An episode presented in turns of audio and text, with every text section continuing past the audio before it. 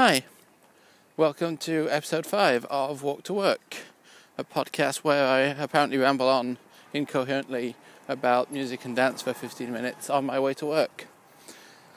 Uh, so now in last uh, episode we started part 1 of a probably three part uh, series on body mechanics and dancing and more specifically partner dancing.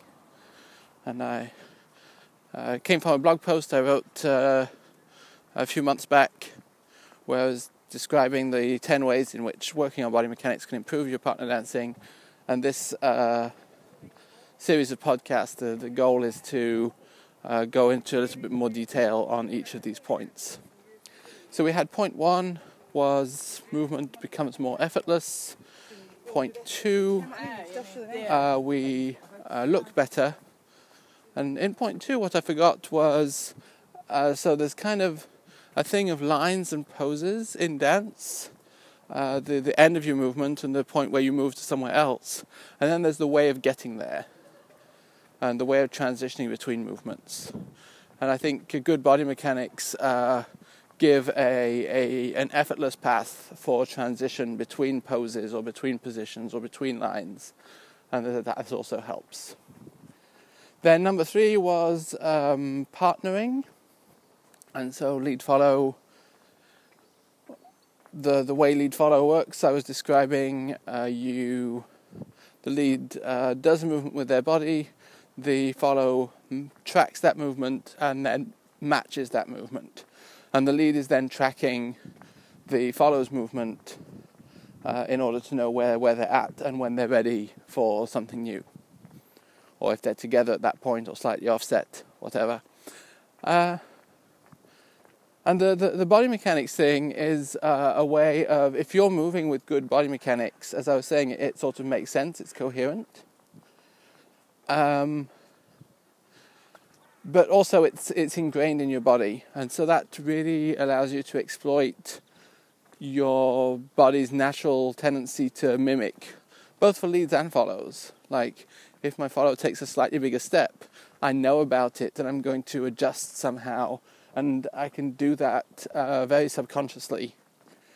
Uh, and so what it does is, although it kind of allows a pure leading and following, what it it doesn't mean that you have to do the pure leading and following. It means that you can let the pure leading and following happen as a um, default that you don't really have to think about very hard, and then you can uh, divert most of your attention towards actually dancing uh, and co-creating. Uh, and so I think some people tend to think of, oh, if you're working on a thing that works towards pure lead following, then you just get a very mechanical dance. But you, you don't. You get a, um, you get the you get the basis for a very creative dance because you don't have to think about the mechanical part. So number four, four is proprioception. So proprioception is awareness of where our own body is in space. And that one's really important because often, so I remember when I was like 10, I went to a regular health checkup with a doctor and uh, he asked me to stand up straight for some reason. Um, and my perception of stand up straight was basically to lean my back backwards. And then when I was asked to stand up straighter, I lent it back further. And so, yeah, basically I had no idea of what straight meant in this context. Uh, and I'll get on later to why stand up straight is a terrible thing to ask anyone to do anyway. Uh, but here is just the point that I really didn't know what my body, where my body was in space. And so if you're working on dance and working on movement that you need for partnering, uh, there's a slight lack of uh, tolerance in there in that uh, if I'm solo dancing and I don't exactly, uh, I'm not where I think I am, it's only my problem to deal with. Whereas if I'm partner dancing and I'm not where I think I am, then uh, it can make the whole uh, partnering thing break down uh, and just not work anymore so well. Or, yeah, not so much that it doesn't work, but it doesn't work so well. Um, so, yeah, um, in kind of part of a cycle of I try to do a movement and when I do the movement, I get feedback on whether the movement is a movement I've done or not. You can use mirrors, you can use cameras, but the most important tool to use is proprioception uh, and being aware of uh, what you're doing and also having certain goals. If you have um, biomechanical goals, you'll have uh, functional uh, goals that you can feel. Sort of, where does my balance come from? Does my balance come from a point of relaxation, or does my balance come from a point of tone and tension? Uh, most likely, in most situations, you want the, the relaxation rather than the tension. The proprioception thing also uh, feeds into the partnering thing. If I'm aware of how my own spine is uh, stretched or twisted or actioned, I can also be aware through the connection so through the, the physical contact of where my partner's spine is in space. And I can make choices that reflect that knowledge. And so proprioception and partner proprioception was number four. Number five is um, a shared vocabulary. No, no, number five is learning by imitating. Yes. So here we get to the infamous crossing the road with cars section. Spoiler alert, I crossed over uh, and I survived. So, uh, when we want to copy someone's movement, uh, yeah, I think it's a little bit like uh, when uh, we're hearing someone uh, talk so if we want to say the same thing that someone said, we have a bunch of different stages of doing it. We can try to make exactly the same sounds. So we would use their voice, we would use their accent, we would use their words, and we would say uh, exactly the same thing. We could go for keeping the accent, keeping the words, um, but not use, trying to use the same voice, using our own voice. And we could also go for just um, keeping the words and using our own accent, or even uh, keeping the meaning and using our own words uh, and syntax.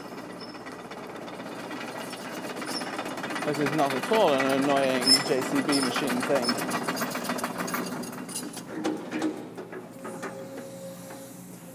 And we're back. Um, and for dance, it's a little bit the same. Uh, the, the, the boundary between what is words, what is syntax, what is accent, and what is voice are a little bit unclear.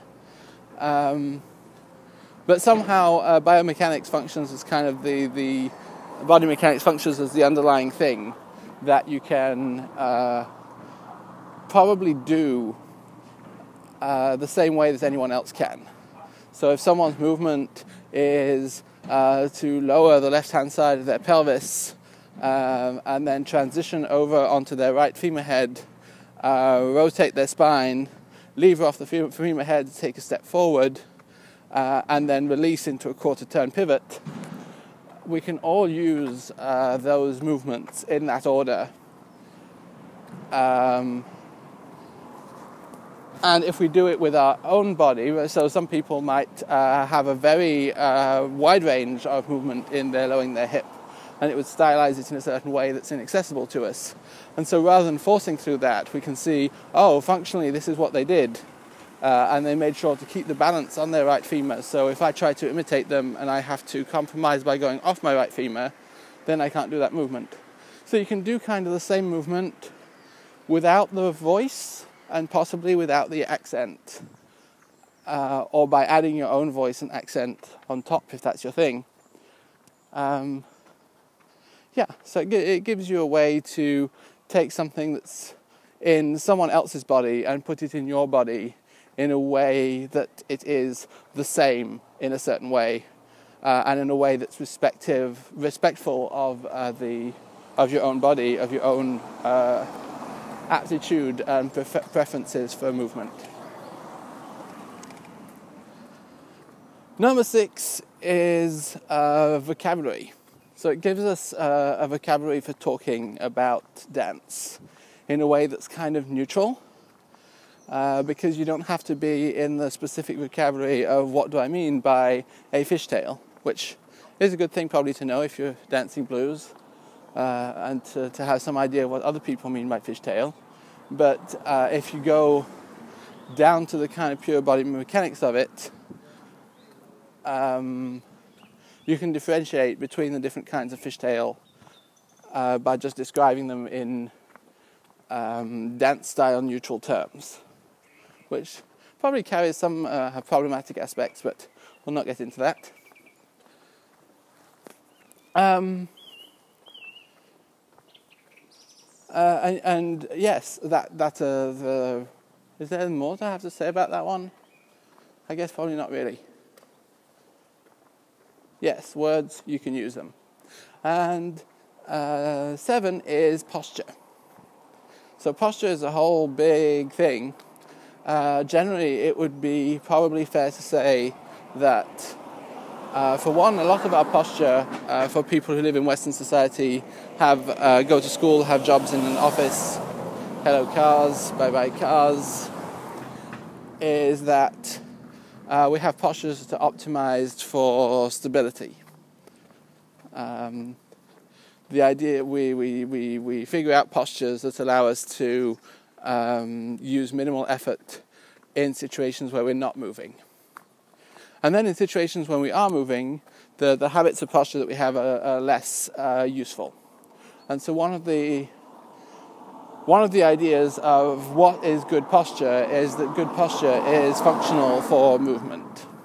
And so if you're practicing uh, body mechanics for movement, uh, the, the, the result will be that your overall posture will be a posture that is poised and ready and in balance for movement rather than stable and uh, unready for movement because it's ready for stillness.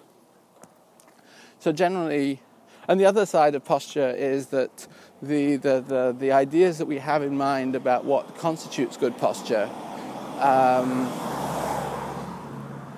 tend to A, be limiting of our movement, and B, be quite limiting of our posture. So, for example, as I was saying earlier, stand up straight. Stand up straight. What, for one, what does that mean? For two, the spine is supposed to be curved, so any cue that says that your spine should be straight is a bit of a concerning cue. Um, so yeah, it, it uh, gives you also uh, the confidence, kind of to again escape the local minima of um, what we consider good posture.